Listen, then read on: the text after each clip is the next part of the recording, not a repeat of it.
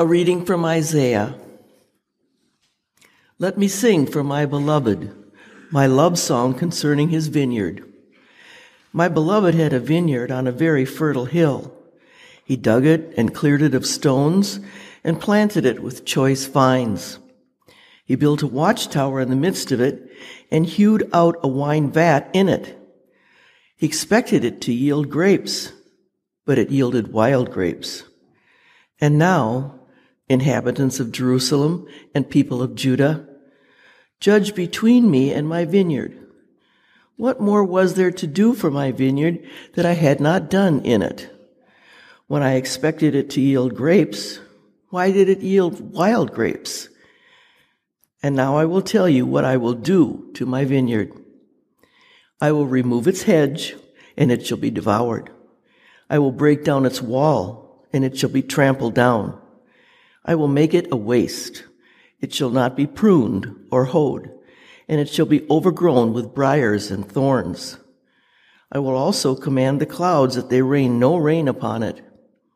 For the vineyard of the Lord of hosts is the house of Israel, and the people of Judah are his pleasant planting. He expected justice, but saw bloodshed. Righteousness, but heard a cry. The word of the Lord.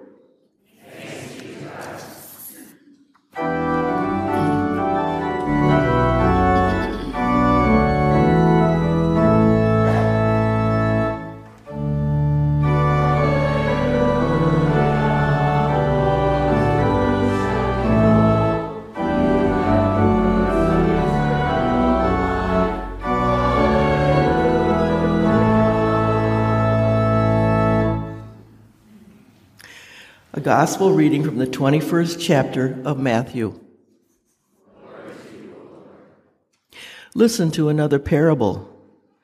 There was a landowner who planted a vineyard, put a fence around it, dug a wine press in it, and built a watchtower. Then he leased it to tenants and went to another country. When the harvest time had come, he sent his slaves to the tenants to collect his produce. But the tenants seized his slaves and beat one, killed another, and stoned another. Again, he sent other slaves, more than the first, and they treated them in the same way. Finally, he sent his son to them, saying, They will respect my son. But when the tenants saw the son, they said to themselves, This is the heir. Come, let us kill him and get his inheritance. So they seized him, threw him out of the vineyard, and killed him. Now, when the owner of the vineyard comes, what will he do to those tenants? They said to him, He will put out those wretches to a miserable death and lease the vineyard to other tenants who will give them the produce at the harvest time. Jesus said to them, Have you never read in the scriptures? The stone that the builders rejected has become the cornerstone. This was the Lord's doing, and it is amazing in our eyes. Therefore I tell you, the kingdom of God will be taken away from you and given to a people that produces the fruit of the kingdom. The one who falls on this stone will be broken to pieces, and it will crush anyone on whom it falls. When the chief priests and the Pharisees heard his parables, they realized that he was speaking about them. They wanted to arrest him, but they feared the crowds because they regarded him as a prophet. The Gospel of the Lord. Seated.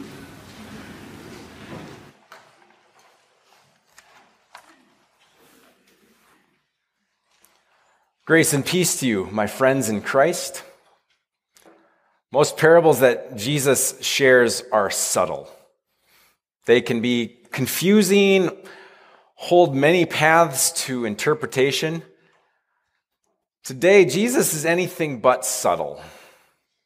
This is the parable that puts the last nail in the cross, you might speak, might say when Jesus is comparing the religious leaders to wicked tenants in a vineyard, there's really only one way for them to understand and interpret his words that you guys are the wicked ones.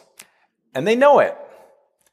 After he says this, the chief priests and the Pharisees heard his parables, and they realized that he was speaking about them. Well, they want to arrest him, but they also know that there's going to be pushback from the crowds if they do. They don't want riots, they just want things to go back to the way they were.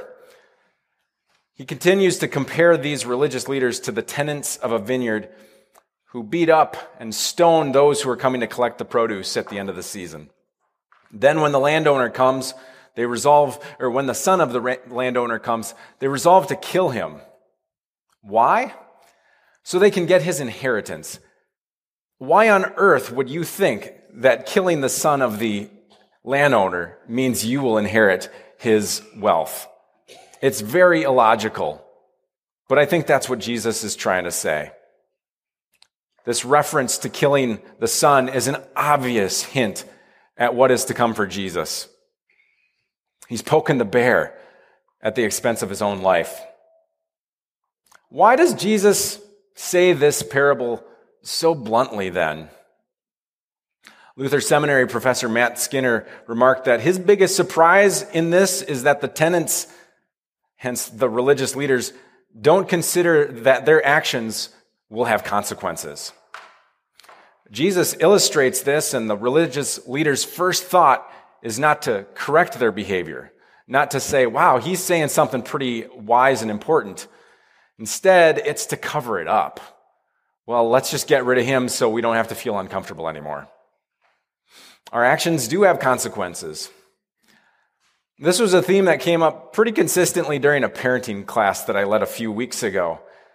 I had the pleasure of joining with some soldiers and their significant others to talk about how we raise children that will grow up to become mature humans who can make their own choices in life and have critical thinking skills.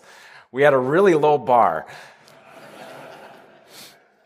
the curriculum was called Parenting with Love and Logic, and this course book empowered parents to teach responsibility by using enforceable, state, uh, enforceable statements. Uh, one of my favorite chapters was about avoiding power struggles by teaching effective versus ineffective choices. Perhaps the religious leaders, if they would have been a little bit more open minded about creating a culture of effective choices, they wouldn't have been so threatened by Jesus calling out their power, calling their authority into question. What I learned through this course as we had some great conversation was teaching choices in a parenting class is not just limited to children. We can treat coworkers, family members, other grown-ups with the same strategies. I think it's about how we frame our choices around control. The writers of the curriculum had something to say about control. They said we can share it or risk that our kids will do something with it. Control is a life or death matter. We can share it or risk that our kids will hurt themselves trying to wrench it out of our hands. Do you remember what set off the religious leaders last week? What did they question of Jesus? His authority, the authority with which Jesus was teaching in the temple. They didn't want to share that. They were afraid of what would happen if they didn't relinquish some of it. And so then, because they wouldn't, Jesus kept teaching. And they didn't like that either. They acted like they were in control, but they didn't have control at all. In our parenting class, we talked about offering choices, especially as conflict arises, and to make sure that we are the ones keeping a cooler head. The advice was to make choices that no matter what the outcome of the choice that you offer, it's going to be something that you're okay with. So here was a few examples of good choices. Are you going to wear your coat or carry it with you? Are you planning to Now this one's for a little bit older kids. Are you planning to be home at 10:30 or 11? Maybe don't do that with elementary kids. Um, do you want carrots or peas, or if you want to get really spicy, throw in or broccoli and see how they choose. It's implied though that they have to pick one. They get to pick one. They get to choose which of those choices they want. And what choices we provide, it's really important because we have to be okay with whichever one they pick. This led to some sharing of examples of not the best choices offered. And of course, it was the parents who used their spouses' choices as examples. I wasn't one of them, but some of these sounded really familiar. One parent said that her husband would make choices that were unenforceable, like clean your room or we're not going on vacation. Her point was, we're not going to punish everyone, really? One was maybe a little bit more unrealistic. It was finish your homework or you're never watching television ever again. Okay, good luck enforcing that. But maybe a better choice would be would you like to clean your room before or after you finish your homework? And then maybe throw in, and then we'll play outside, or you can watch TV after your responsibilities are done.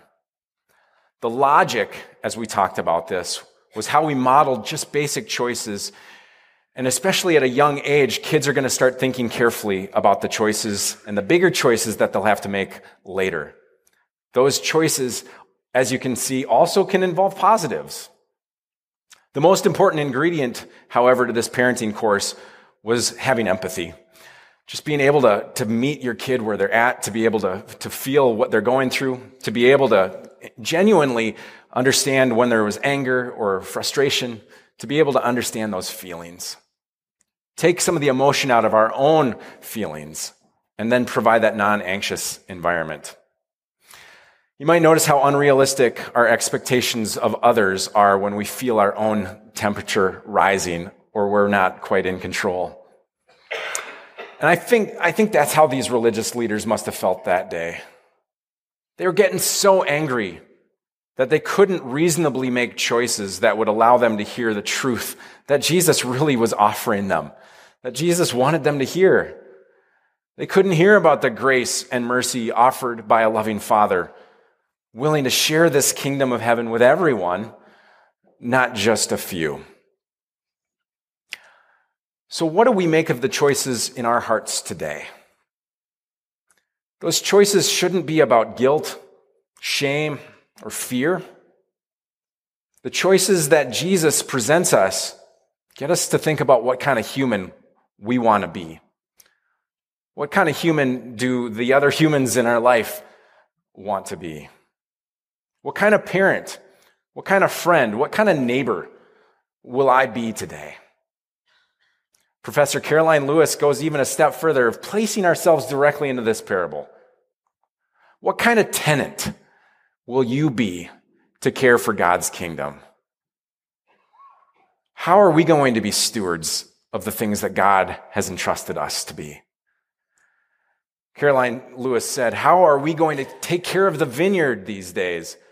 Before we start casting shame and blame on the easy targets in this parable and those around us in our lives, we should take a long, hard look at ourselves. How are we doing in tending to the kingdom of heaven? She said, This is our charge to care for God's vineyard, to care for God's people. We are the ones leasing the land.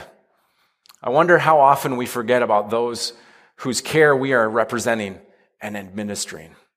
We are on lease from God to care for God's people, to care for God's creation, to care for the kingdom of heaven. Jesus isn't subtle with those chief priests. He isn't subtle with us either. What we do matters. What we say matters. How we treat each other is a reflection of God's love. The kids sang it today. We love Jesus. You're going to have that in your head the rest of the day. Isn't that an awesome chorus to just always be thinking, wow, we love Jesus. We love the Lord. So do that. Show God's love to your kids, to your friends, to your parents, to your neighbors, through the choices that Jesus made for you and for me. Jesus chose love. So choose Jesus. Choose, choose love. Live that call today. Amen.